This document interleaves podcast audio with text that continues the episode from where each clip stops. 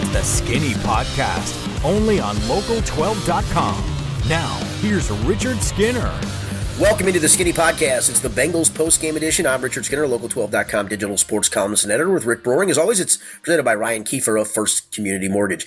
Big, big, big road win for the Bengals today. You know, coming out of the bye, uh, you thought, okay, you got to go to Pittsburgh and win. They do. This was one of those – a loss wasn't going to crush you because Tennessee, I do think, is really good and they're obviously terrific defensively. But to go steal this one on the road, two road wins coming out of the bye, Rick, it's it's hard to understate it. And then you get the help from Jacksonville on top of it, beating Baltimore, and now the division is very much back in play. Yeah, I felt like the sentiment from Bengals fans was that this would be a nice to have type of game, but right. it didn't. It wasn't a game that everyone felt like, oh, you got to win this, or there's even a good chance that they're going to win it. And uh, lo and behold, they come away with a hard fought 20 to 16 win. It was a slow start to this one. Neither team scored through the first quarter plus of this one. And then uh, they went into halftime tied 10 to 10. Skinny, I guess when I look at the box score, the first thing that jumps out at me is you're playing Tennessee. What happened in the running game? And Tennessee, Derrick Henry goes 17 carries, 38 yards, averages just 2.2 per carry with a long of nine yards. How did the Bengals defense bottle Tennessee's rushing attack up like that? I, and, and bottle's the right word. I mean, there were felt like there were three, four hats around the ball at all times. Were a couple of great individuals, tackles for loss. Mike Hilton had two just ridiculous where he came on run blitzes. And as little as he is, I mean, he went really low and, and tripped him up both times. Um, I do think if you want to look at, at Derrick Henry extended over the last three weeks, this is now three straight uh, sub three yard per carry games for him. So you got to then ask yourself for Tennessee, what's going on with with with your running game? And maybe it's a them problem more than the Bengals doing a great job. But you know, talking to players this week, it was the whole got to gang tackle, got to have a bunch of hats around the ball, and that's exactly what they did. And they they did a good job of it. And then on the other side, it was kind of the opposite because the Bengals come into the game without Joe Mixon, with an offensive line that's been talked about a lot this year, not in a positive way. Um, and they really did a nice job running the ball. Samaje Perine went 17 carries, 58 yards, an average of 3.4. He had a touchdown. Um, and it, as a team, the Bengals rushed for 3.9 per carry. The offensive line looked like it played well. Yeah, and if you take out the last couple of knees for Joe Burrow, it would have been just barely over four yards of carry. So um, they they did, and that's where Perine's numbers are a little deceiving. Uh, you know, when they needed him to run the ball effectively, it was four yards here, five yards there. Um, he really did a good job of getting positive yards. I think he was dinged for a four yard loss on a carry, which probably hurt that average some. Um, the, the, offensive line was great, um, and Joe Burrow made a point of that after the game of just how clean the pocket was, and it really was a lot of times. Um, and, and, then when it was, you know, when plays broke down, the pocket was clean enough for Joe if he couldn't find a receiver, had running lanes to take off and scramble. And he had a couple of big scrambles in, in, in the game. You know, part of the issue in the first quarter from the Bengals' perspective, unfortunately for them, is they kept getting backed up because of, of special teams penalties. A hold on each of the first two punt returns. They started at the four and the 10, and they, they were pretty conservative, you know, that, that stage of the game. And I get it. You don't want to take risks and do something stupid. And so they didn't. And then Drue Chrisman kept flipping the field. But once they kind of got out of that hole, it opened up the offense a ton. You know, the fourth quarter, they only had the ball twice. They drove for a touchdown on the, on the one that gave them the lead 20 to 13. And then at the end where McPherson kicks the field goal and they get a penalty for hitting an, an uh, a, a, player uh, at the line of scrimmage who uh, can't be hit um, in that circumstance for the unsportsmanlike conduct, they, they would have scored 10 points on their last two drives of the game and chewed up a bunch of time. So uh, the offense was really efficient after that first quarter, in my opinion. Was that the story of this game? The the difference between the Bengals effectively running the ball, when at the point of attack, and Tennessee not? Yeah, yeah, and, and and and Tee Higgins. I mean, Tee Higgins made made a couple of just ridiculous catches. The touchdown catch he made a great adjustment on. Trent Irwin made. I know you haven't seen all of the game yet, Rick, but Trent Irwin, because you did, uh, for full disclosure, Rick did NKU basketball this afternoon um, as as color analyst. But Trent Irwin made one of the most ridiculous, sickest diving headlong catches on a back shoulder throw at the sideline on a third and 12 play you're going to ever see. I mean, what trust Joe Burrow has in a kid like that to say, go make me a play on a back shoulder. And now as he make the catch, he makes a spectacular catch to keep the drive alive because on the very next play came the touchdown pass to Tee Higgins that gave the Bengals the 20 to 13 lead. And I, I you know, you hear the term complementary football. And I think there was a lot of that today too, where the defense, you know, got off the field in the first couple of series of the second half. They kind of flipped field position on Tennessee, where the Bengals had a couple of good starts to drives in the second half. The first one that sputtered out, the second one that they went down and, and, and got some points on. So uh, it was pretty good complementary football. This was a really good team win, other than some of those special teams gaffes in the first quarter. I want to go back to Tee Higgins because yeah, you look at the the box score, maybe even early fourth quarter, I'd say. And Joe Burrow had had a fairly quiet day. Tee Higgins had yet to do much of anything at that point. And then all of a sudden you look up after the game and Tee Higgins has seven catches, 114 yards and a touchdown. Obviously, I saw the the back shoulder touchdown catch that he had where he basically just abused the defensive back on that play. W- what happened there in the fourth quarter between Tee Higgins and Joe Burrow? Yeah, I think some of it was he made a couple of really tough throws. There was another deep corner route that T caught just with tightrope the sideline where um, Joe put the ball placement perfectly. And I think some of that's just the trust those two guys uh, have with each other. And certainly Joe has for T. I mean, the touchdown pass was literally a 50 50 ball, the 27 yarder, where T made a great adjustment on the route to kind of stop, turn around, pin the defender to his back, and catch it going backwards into the end zone. It was a beautiful adjustment on really Joe just trusted him to go make a play and he, and he made it.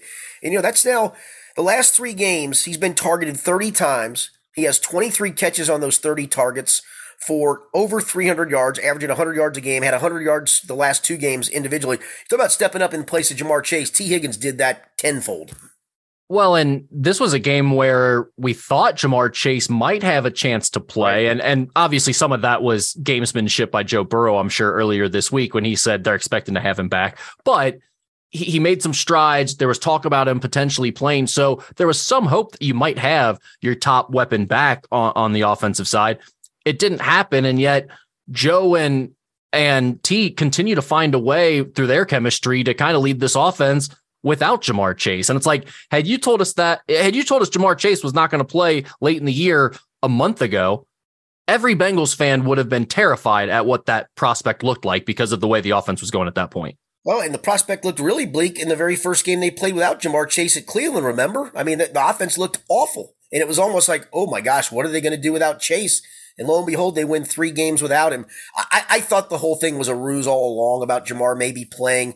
Um, it was not a ruse that he came back to practice because he did, because I actually videoed it and, and, and saw with my own eyes. But it just always felt like with something like this, getting back for a week, get him reacclimated, and then let him go full next week. And I think that was the plan all along. I, I don't think there was ever a plan for Ja'Marr Chase to play this week, to be honest with you.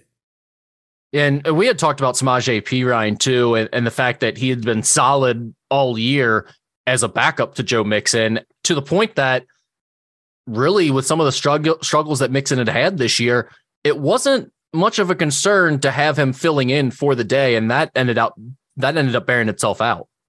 I, I mean, he was great. Um, had a 32 yard reception, ended up having four catches for for uh, for 35 yards. Had the 58 yards rushing. He had 93 yards from scrimmage. Um, you give me 93 yards from scrimmage from Joe Mixon or whoever your number one back is each week with, with the way they throw the ball. That that's just huge. And um, the, some of the runs he made, I mean, uh, he, there wasn't a lot of, of running room in the touchdown run. Even he broke like two or three tackles on the way to the end zone. Had a couple other runs where he was contacted early, ran through tackles, got a couple of tough first downs where he dragged guys for an extra yard or two. Um, he was impressive. Um, you know, he's not going to ever be a uh, an all a, Pro Bowl caliber back or any of those type of things. But for a guy who's the backup, this is a pretty damn solid backup to have because you know he's going to pass block. He's a, he's a much better receiver than I think anybody thinks he is. He really is good in the screen game. I think he sells it really well, and he's a, just a tough, hard nosed runner. Is he a breakaway threat? No, not not not at all. But he's gonna he's gonna give you what what, what you need, and 93 yards from scrimmage speaks for itself. You mentioned the crazy catch that Trenton Irwin had already in this game, but there was one other skill guy that I, I wanted to bring up, and that's Hayden Hurst. He goes six catches, 57 yards, was targeted nine times, which is the same as Tee Higgins, as much as right. any receiver on the Bengals roster. It feels like he's he's found a role, he's sliding in, he's become a nice outlet for Burrow to look to. And honestly, like I'd love to praise him, but I don't even know if it matters much who that spot is. It just seems like Burrow is going to find that extra guy as he needs it late in the year every year because he did he really did the same thing last year with CJ Uzomah. Yeah, and, and uh, Hayden's obviously a little bit different to me. I think Hayden's a more natural pass catcher and definitely and, and receiver than, than CJ is.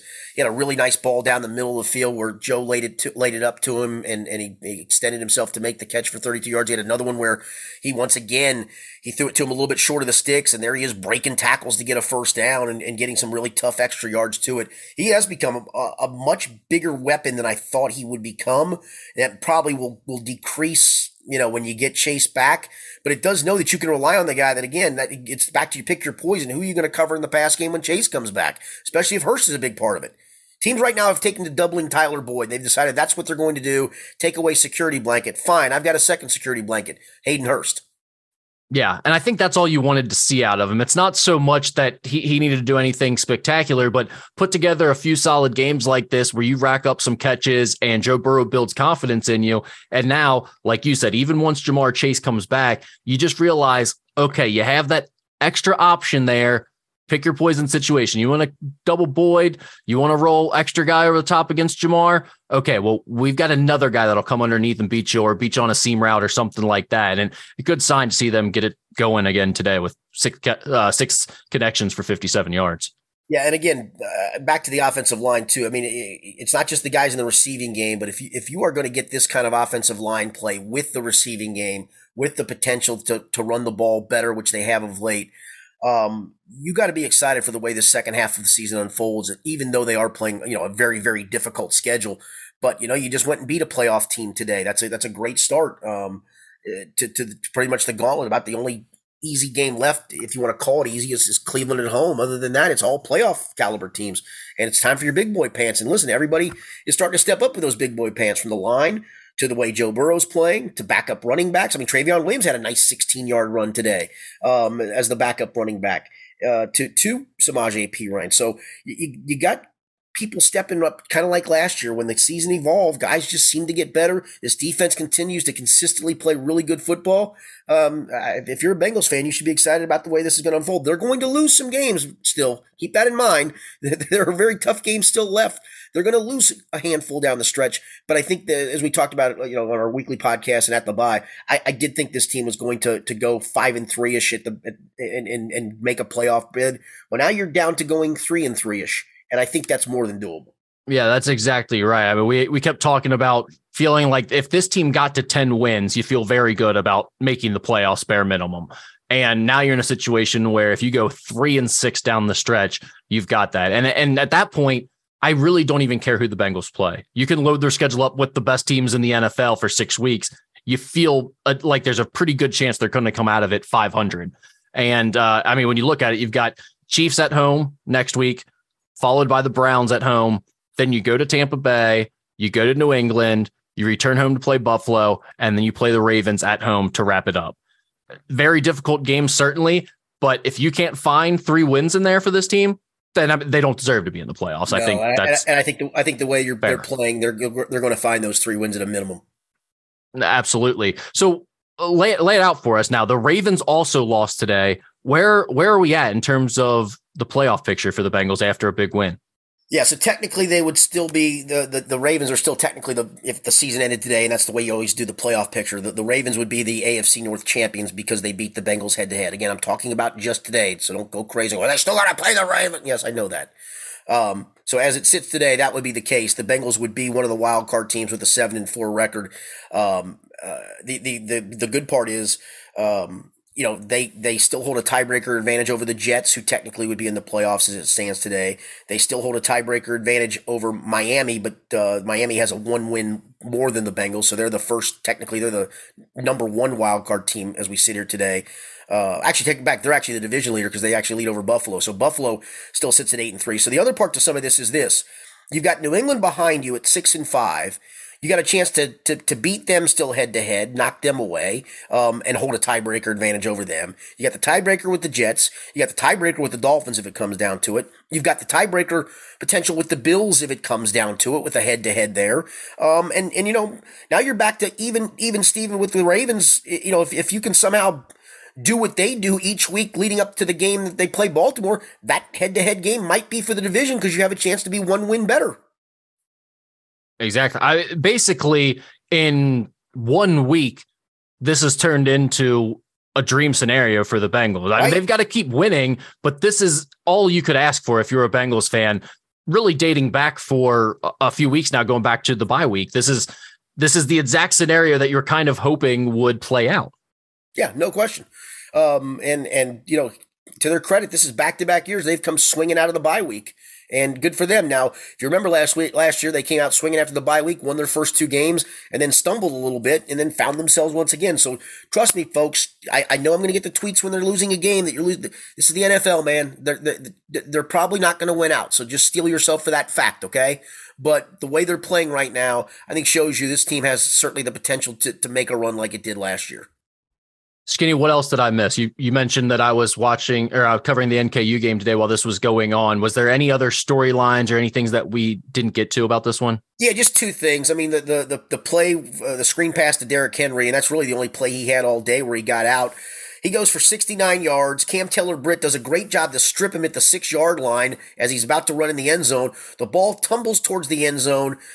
I, I, you could argue Jessie Bates had a chance to jump on. I don't know if he saw it or not. And what a play by Treylon Burks, the rookie wide receiver for Tennessee, to hustle down, jump on the ball in the end zone for the touchdown. It really felt deflating at the time because it felt like because it put Tennessee up ten to three. You thought, oh gosh, Henry's going to get going now, even though it wasn't a run. It was a it was a screen pass, which he turned into that long gain, and and then they get a break on top of it, and the offense is sputtering.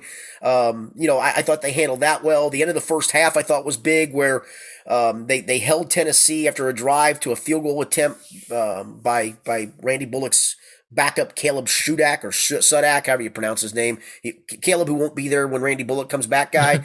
he ends up pushing a 35 yard field goal wide right. So instead of Tennessee being up at the half, it's tied at 10 to 10. And you kind of took a deep breath and went, woo, because Tennessee could have been 13 to 10. They got the kickoff to start the second half, chance to maybe double up and bury you, or at least put you in a big hole. Instead, he misses the field goal. Defense forces a three and out.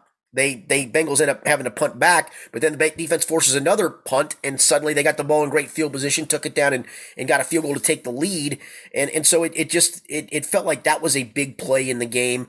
And then the other one obviously was the penalty. And I've had a lot of people tweet at me, and I haven't had a chance to respond yet, so I'll just explain it the, penalty at the end where Evan McPherson kicked the field goal, which gave the Bengals, it looked like some insurance points. It made it 23 16, a little chip shot, 30 some odd yard or 38 yarder, I guess it was.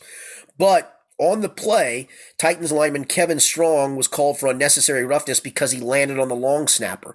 And in the NFL, you know, they, they, they try to protect the long snapper where you can't rush over him or through him or contact him because they feel he's compromised in that position. That's why occasionally you'll hear of a penalty of somebody lining up over the long snapper. You can't do that either. used to be people would jump over the long snapper or try to jump over somebody's back uh, around the long snapper or clobber the long snapper. But a few years ago, they've changed that rule to make it safer for the long snapper. So a terrible penalty for him to take because the Bengals then took the points off the board because guess what? Tennessee had no timeouts left, three knees, and game's over. Shout out to noted kicker Caleb, whatever his name is, who won't be with the team when Fat Randy Bullock gets back. That's correct. One of, one of my all-time favorite NFL players. Caleb, undrafted rookie Caleb Shudak, S H U D A K. Oh, that's old man Shudak's boy, isn't it? That's correct. You, you knew that. We all knew that. For, yeah, yeah, we knew that. We knew yeah, that. but all in all, I mean, I, I thought a really good team win. You got, uh, you know, your quarterback doing what, what you expect him to do every week. You got Tee Higgins making a couple of huge plays, which you know he he wants to get paid eventually, probably like a number one receiver, and it may not be in Cincinnati. Remind yourself of that. But you start He's making plays it. like that, um, you know, you're going to deserve to get paid. You know, Trent Irwin, you know, again, one of the one of the backup guys making just a huge catch. Samaje Perine, technically a backup, 93 yards from scrimmage, and the defense doing its thing, holding them to, to really the one touchdown, the Henry touchdown, and, and then three field goals otherwise. That's a good team win, especially on the road massive win for the Bengals. As we talked about next week, another big game. They will host the Chiefs. That game at 425. And Skinny, what we'll do here is we will reconvene on maybe Wednesday of this week, if possible Yep. for you. Yep, We'll reconvene on Wednesday morning. We'll do our weekly podcast. We'll talk more about this one. We'll talk about a lot of other local sports news going on. Luke Fickell's headed to Wisconsin, it sounds like, and all types of other things. So uh, we'll be back later in the week with that.